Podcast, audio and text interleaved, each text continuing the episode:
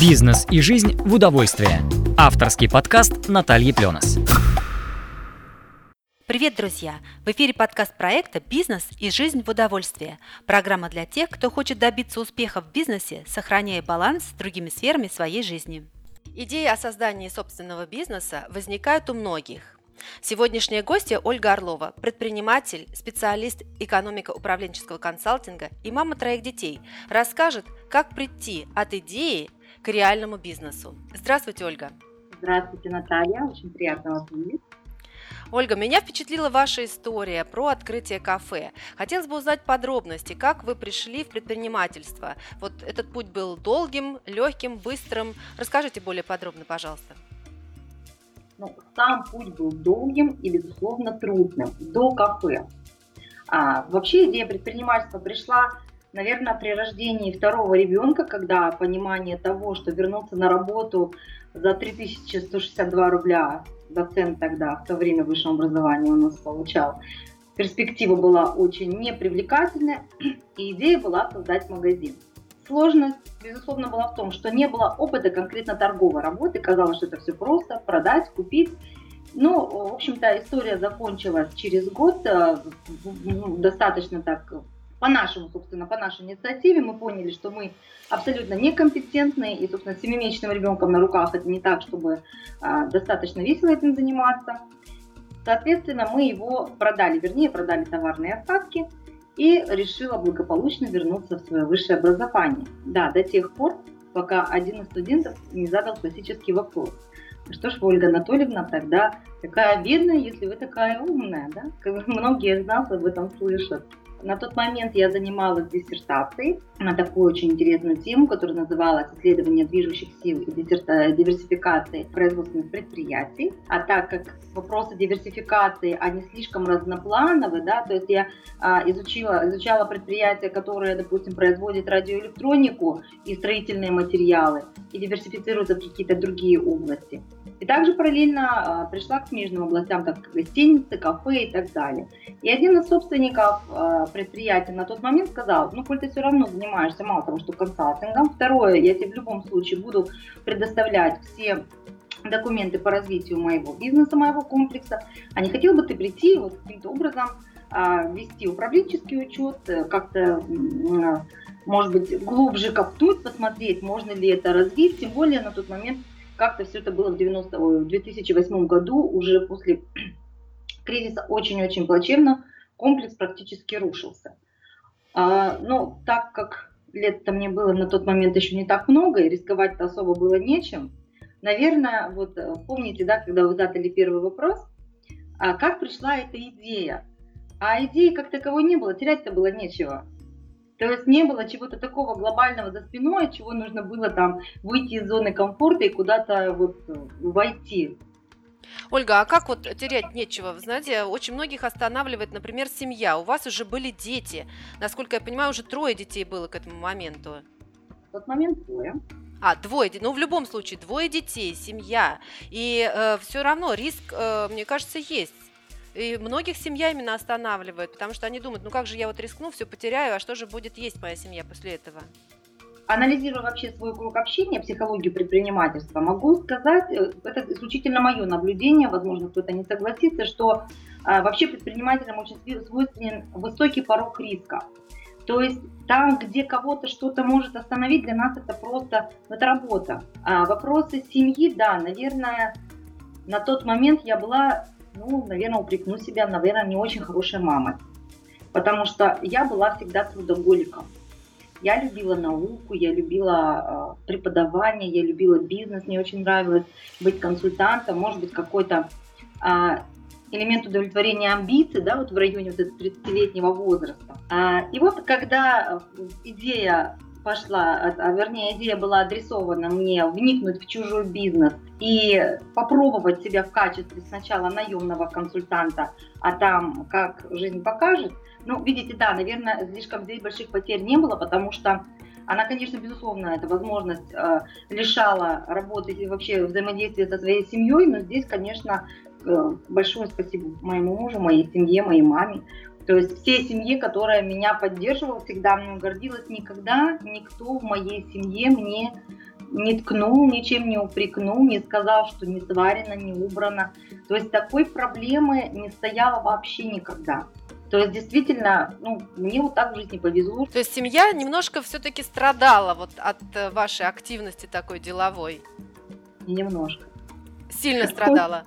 Страдала, да.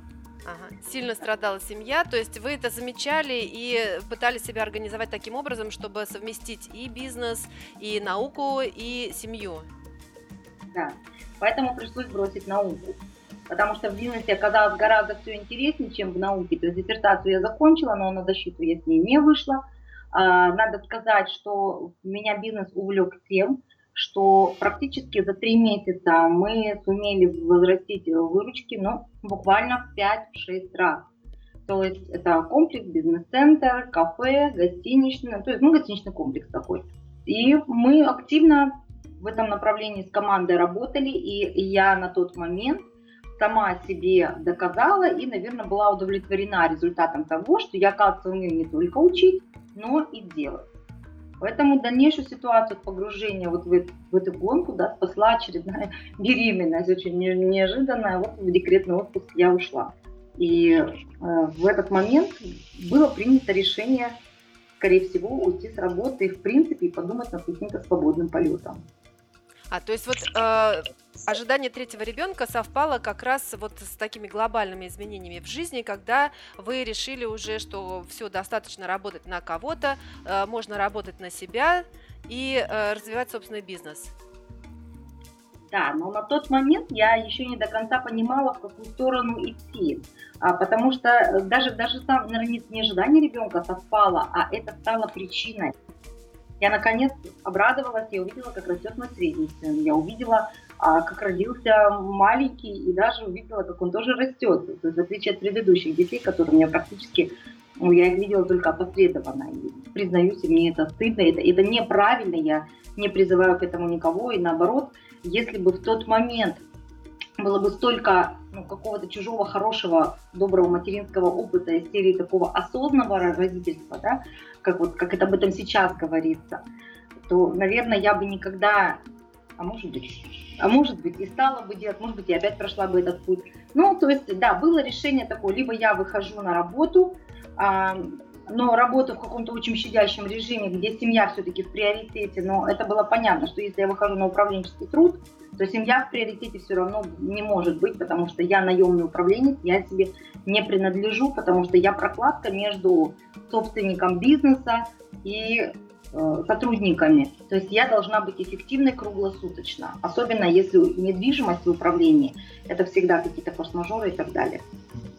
Но тут просто получилось так, что опять судьба повернулась очередным образом так, что э, бывший мой а, наниматель, нынче он а, мой партнер, он просто предложил, он сказал, не хотела бы ты вообще этим заняться. То есть я готов просто уступить на каких-то очень льготных, добрых условиях, длительную рассрочку, то есть совершенно без каких-то э, ну, финансовых э, завышенных требований. И, в общем-то, подумав, взвесив, может быть, я на тот момент просто уже соскучилась по работе, то есть а, вот открытие кафе, оно было, ну, как вы называете, это судьба вам дала.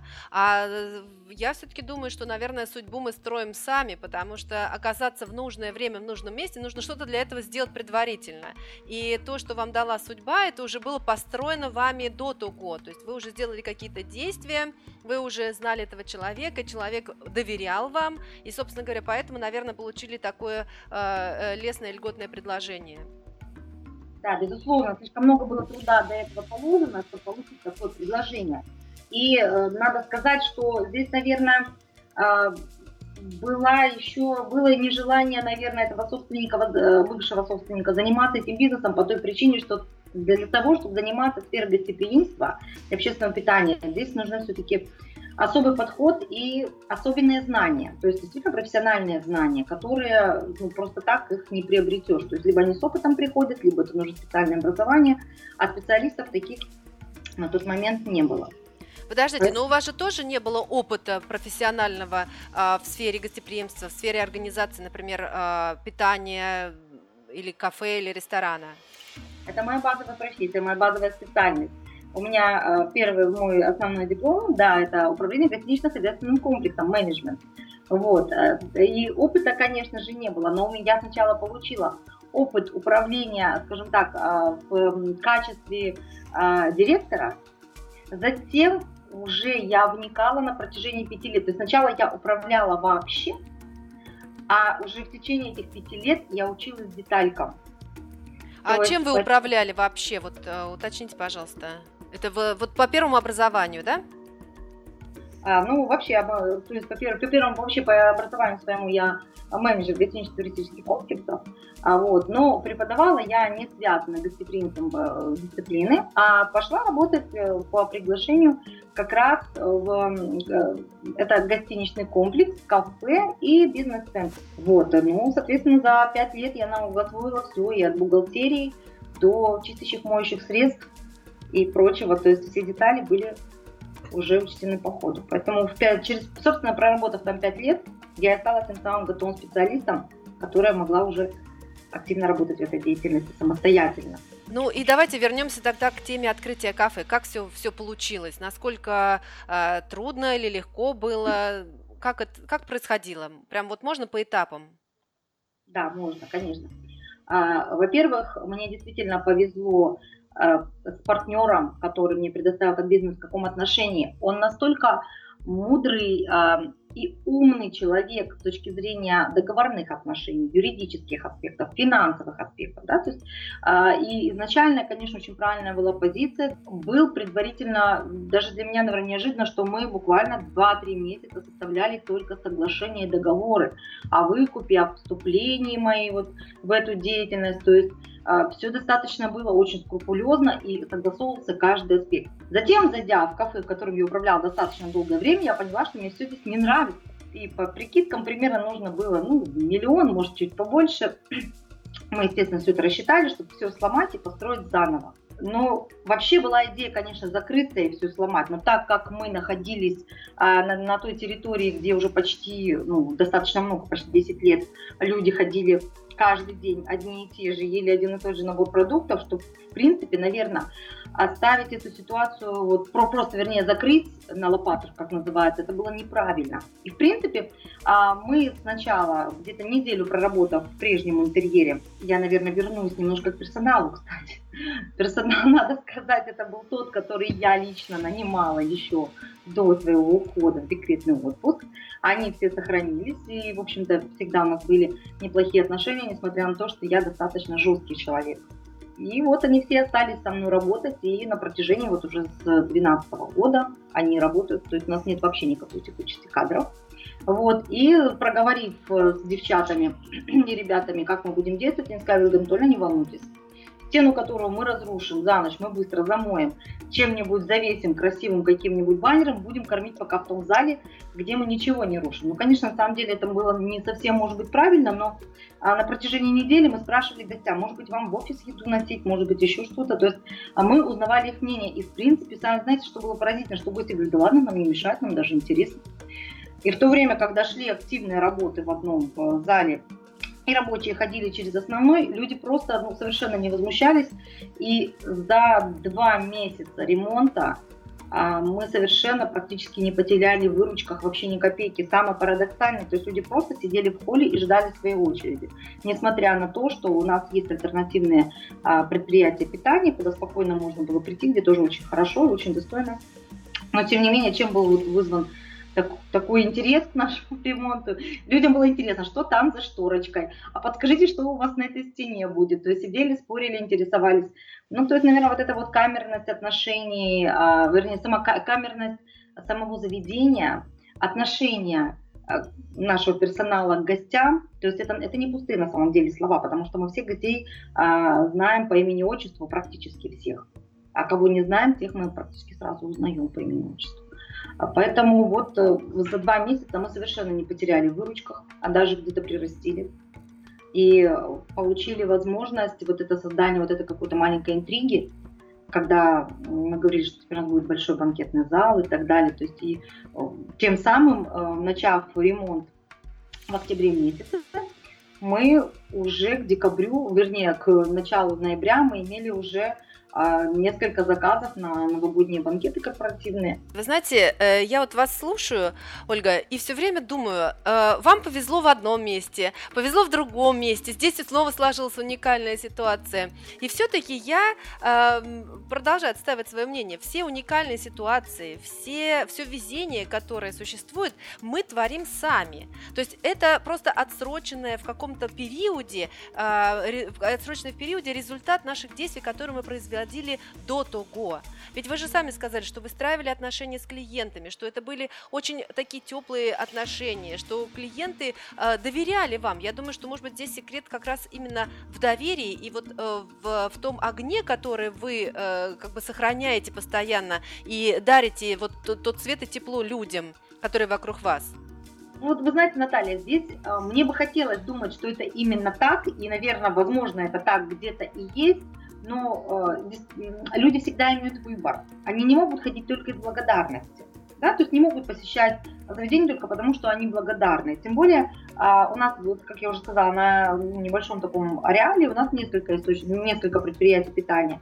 И наши гости, допустим, у нас неделю пообедают, переходят в другую неделю обедают, потом опять возвращаются. То есть они так мигрируют, и мы, в принципе, друг с другом не конкурируем.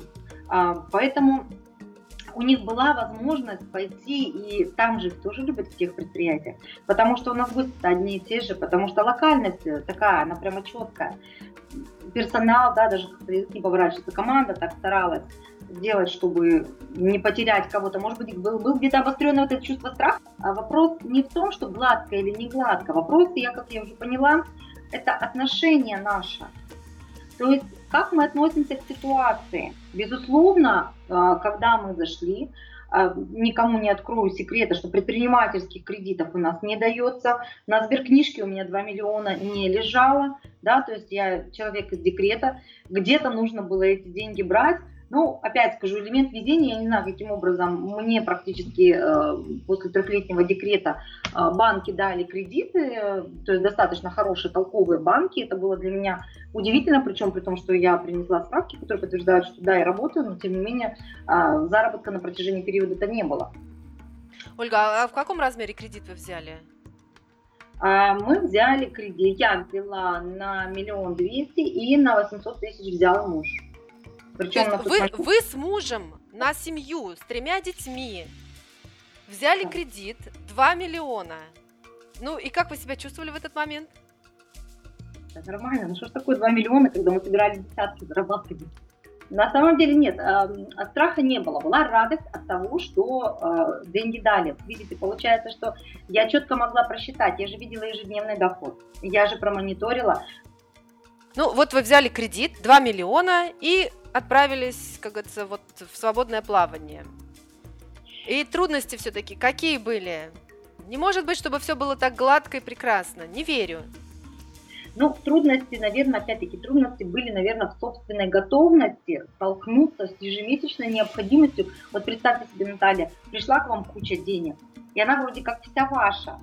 То есть на продукты потратил, на, на, там, на зарплаты потратил, а теперь банку надо, например, отдать 120, да, там 150 тысяч, ты должен просто их отдавать. И, соответственно, сумма, которая оставалась непосредственно семье, она была совершенно небольшая. То есть она была порядка там 50-70 э, ну, тысяч, не больше. А не больше почему? Потому что вот я еще раз хочу сказать, что на тот момент, когда э, я вернулась э, уже в свое предприятие в качестве собственника, э, выручки настолько упали, то есть за три года просто эм, ну, вот вообще, вообще вернулись, наверное, к показателю 2007 года, и я думаю, что просто собственник на тот момент, он потерял интерес к этому бизнесу, потому что либо им занимаешься и контролируешь его постоянно, либо им уже не занимаешься. И надо передать либо на аутсорсинг, либо найти тому, кто, кому это нужно. Вот, в общем-то, поэтому он предложение это мне адресовал. Поэтому конечно, хотелось, э, то есть ожидалось на тот момент, то есть я поняла, что я, э, я пришла, я проанализировала, безусловно, какие слабые места возникли за этот период времени, какие клиенты, а, ну, скажем так, будем разделять, гостей это те, кто ходит, а, питаются, да, а клиенты это, скажем, э, компании, которыми заключали договор на корпоративное питание. Там достаточно большой такой, ну, серьезный клондайк в этом отношении, потому что вопрос заключения договора на долгосрочного договора, он стоит, только не исключительно в нетворкинге. То есть как ты умеешь заинтересовать, как ты умеешь договориться. Но я, конечно, столкнулась с такой ситуацией, что в тот момент, пока меня не было, появились новые серьезные интересные игроки а, с большими инвестициями, с более серьезными тылами, чем у меня одиночки. Вот, и, соответственно, у них было больше возможностей а, перетянуть себе тех серьезных клиентов, а, которые были у нас, да, то есть это а, ну, крупные такие корпорации, которые на территории а, Восточного порта и города Находки находятся. То есть ну, это достаточно такие серьезные деньги, которые на тот момент нам удалось притянуть, а потом я поняла, что я не могу побороть ту ситуацию, которая сложилась уже без меня. И тогда, соответственно, разложив по закону Парета, мы поняли, э, стоит ли вот на сию минуту, вернее, сиюминутно вкладывать такие яростные усилия, заманивая лобстерами э, тех, кто, в принципе, уже э, ну, обратил внимание на какие-то более пафосные заведения, да, и, соответственно, гнаться за репутацией этих достаточно серьезных крупных заведений с серьезными большими такими инвестициями, и опять-таки, э, это было бы в моих силах. Безусловно, я знаю, что я бы смогла это сделать, это было бы несложно. Сложность была бы в том, что угнаться за новым стилем, за новым статусом, это требовало бы дополнительных вложений абсолютно еще во все. То есть мы и так вложили достаточно много, это я еще говорила еще раз о том, что это 2 миллиона, это без того, что мне еще а, в рассрочку продавали. То есть мне же оставили договор аренды, еще оставили договор выкупа. Вот, то есть выкупа там оборудования того, которого профессионально там присутствовало. Поэтому вот это была очень большая сложность, что я поняла, что тех, на кого я рассчитывала, в принципе, нет. А жители достаточно маленькой территории а, праздновать банкеты в кафе не хотят. Они хотят ходить в китайскую кухню, где можно взять за 250 рублей огромное блюдо. Ну вот, в общем-то, я поняла, что я немножко не в формате. Мы мобилизовались и поменяли э, формат. И э, сейчас я не могу сказать точно, хорошо ли это было или плохо. Но мы, попытав работать, попытавшись работать в прежнем режиме а, до вечера, то есть до позднего глубокого вечера, мы поняли, что просто у нас очень много зарплаты уходит на персонал, который сидит, ничего не делает. И мы полностью переключились на ланч-обслуживание. То есть мы перекроили наше меню, мы сделали меню демократичное и сделали меню так называемое гостями нашими золотое, где мы предлагаем дорогие морепродукты и так далее. Так как а, на нашу территорию приезжает очень много министерских проверок и так далее, то есть и такой, соответственно, гость, которого высокие требования к парному гребешку и так далее, то есть такой гость он всегда есть. Пусть он, конечно, стал кратно в меньшем объеме, чем было, допустим, 5 лет назад, но Зато у нас сейчас достаточно много стало гостей, которые раньше думали, что у нас очень дорого. Даже не сколько ребрендинг, а репозиционирование. То есть э, почти 20 лет вот в этом году мы отмечаем открытие этого предприятия, и оно создавалось изначально как раз для губернаторских, для министерских проверок и так далее. То есть а, те собственники, которые были, они, в общем-то, были вот, э, вот в этом круге общения, и а, их круг общения требовал такой услуги. И почти на протяжении 10 лет работали как раз на вот, э, на вот эту публику. И поэтому простому смертному, чтобы зайти борща поесть, он-то у нас был недорог, этот борщ. Но люди не знали, сколько он стоил. Они не понимали, что они могут спокойно прийти пообедать на сумму не дороже, чем в соседней столовой. То есть и вот это вот позиционирование было безумно тяжело сломать. Я, наверное, два года, три года подряд. Я спрашивала, почему вы не ходите? Мои там знакомые, одноклассники, там друзья. Почему вы не приходите ко мне? Говорят, да, ну ты придешь, всю зарплату оставишь. То есть э, это была неправда. Это была абсолютная неправда. И э, следующим шагом, что мы, вот, за что мы схватились, потому что мы поняли, что гребешки есть уже не все согласны, а те, кто не хотят есть гребешки, они ходят в соседнее предприятие. И поэтому мы со своим нарядным кафе остались ну, в какой-то промежуток времени, ну, скажем, с очень малой численностью гостей. То есть, скажем, такая а, категория белые воротнички и а белые воротнички, те, кто хотят быть на них похожими. То есть это э, был, был такой момент. Сейчас у нас уже такая достаточно сложившаяся категория наших гостей. Они, э, ну скажем, такой уровень, ну, я не буду судить там по деньгам и так далее, да, там характеризовать уровень дохода, он абсолютно у всех разный, но в основной своей массе это такая а, устойчивая интеллигенция. То есть это специалисты, это такие там, служащие, которые знают себе цену, э, которые очень достойно ощущают себя а, ну, в своей жизни устойчиво. При этом, может быть, уровень дохода их достаточно невысок, но они понимают, что это вот то место, где они могут себя комфортно ощущать. Ольга, вы знаете, слушаю вас. А, вот смотрите, вы говорите творить, а, жить этим. А, то есть для вас бизнес это все-таки в большей степени не зарабатывание денег, как мыслит большинство для себя, что бизнес открывают и занимаются бизнесом для того, чтобы зарабатывать деньги. А у вас я слышу постоянно, что бизнес это вот некое творчество, это драйв, это э, вот ваша жизнь, это то, что вас двигает вперед.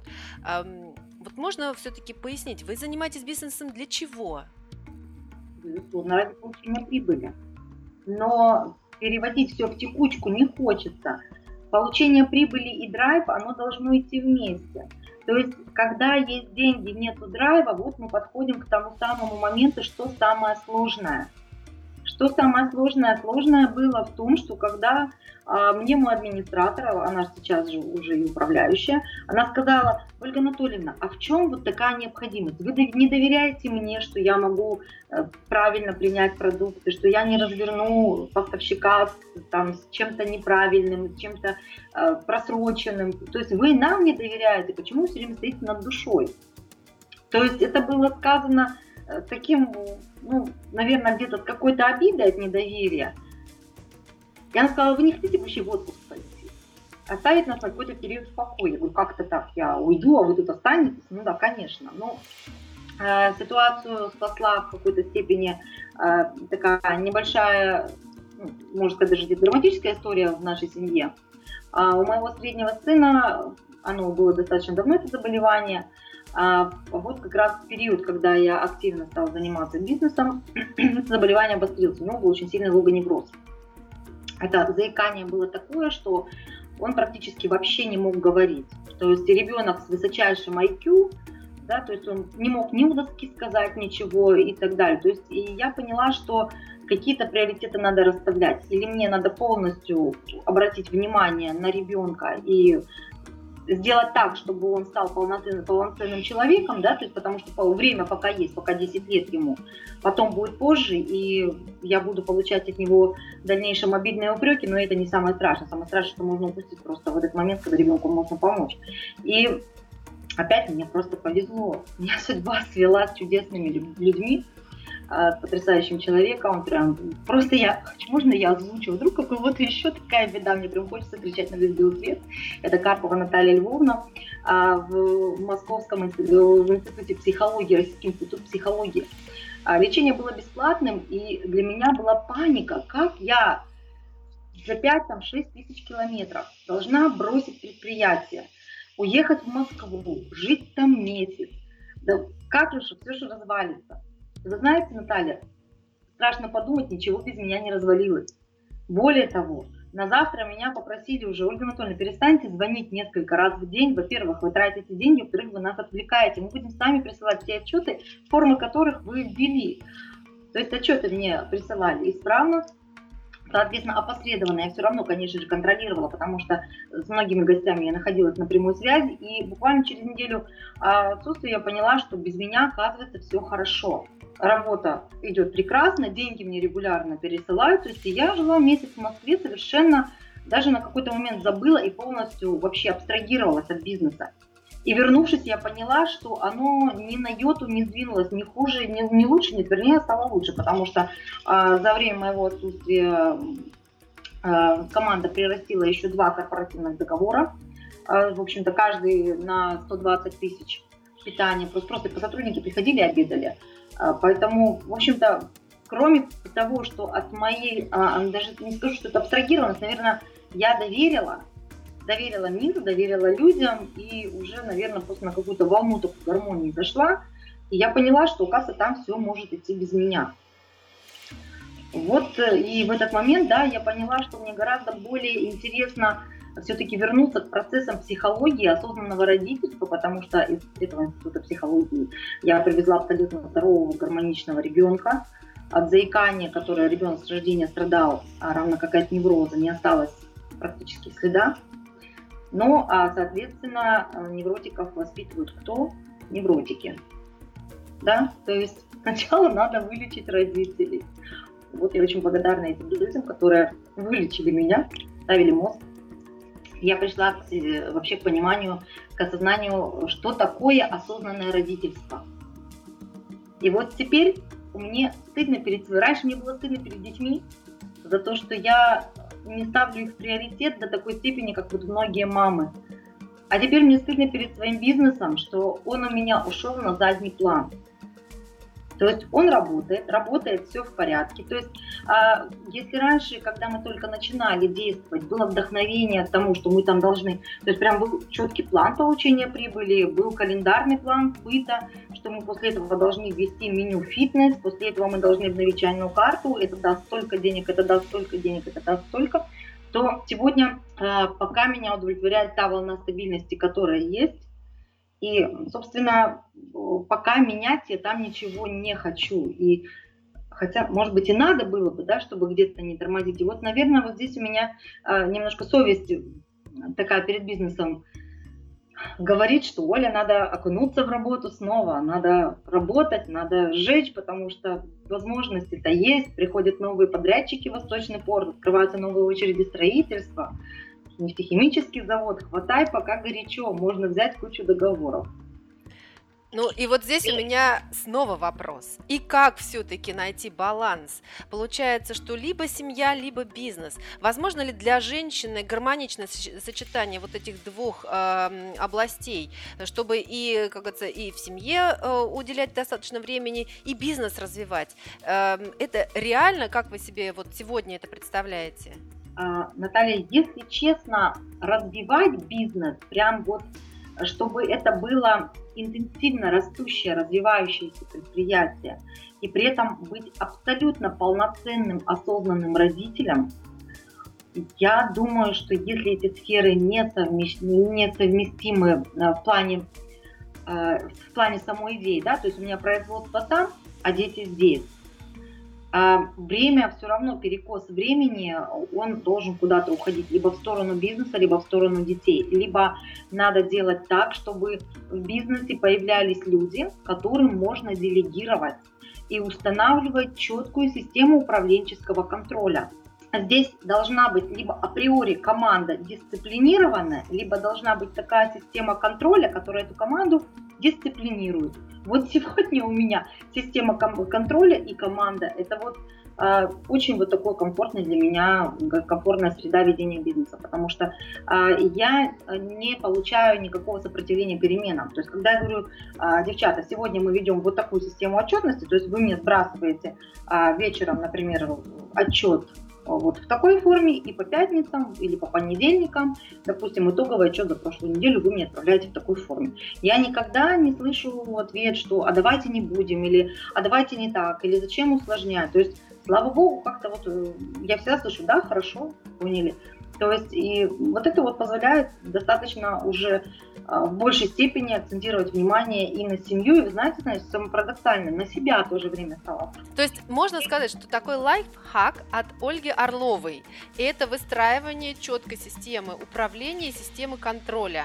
Тогда бизнес будет функционировать абсолютно а, э, четко, э, будет оставаться время на семью, будет оставаться время на себя. То есть вот этот секрет баланса – это как раз э, система учета и контроля управленческая. Да, безусловно, тайминга. Очень сложно а, в такой системе самодисциплину какую-то ввести. То есть для кого-то это такое понятие магическое утро, это вот люди, которые встают, там они зажигаются, они готовы там совершить там пробежку, небольшой марафончик, прийти принять душ, по-быстренькому позавтракать и включиться в работу. Вот, а, честно скажу, потрясающие люди, я их никогда не видела. Я о них только в Фейсбуке читаю.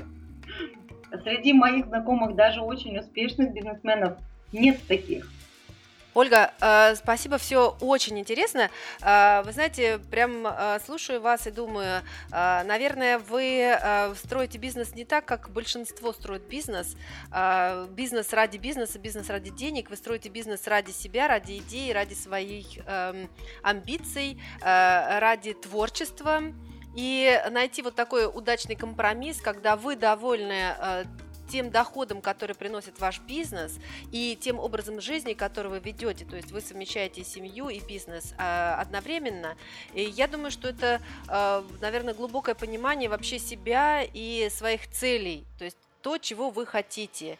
Э, если вы расставили приоритеты э, правильно, то сейчас ориентир, ориентир на эти приоритеты дает вам то спокойствие и то удовлетворенность жизни, которое вы имеете. И в конце мне хотелось бы вот такой вопрос. Лайфхаки, вот советы для женщин-предпринимателей. Э, на что нужно обратить внимание? Как вот делать так, чтобы тоже все время везло, тоже все время складывались обстоятельства э, хорошие, встречались какие-то удивительные люди. Э, как, как все-таки это сделать? Сложный такой интересный вопрос.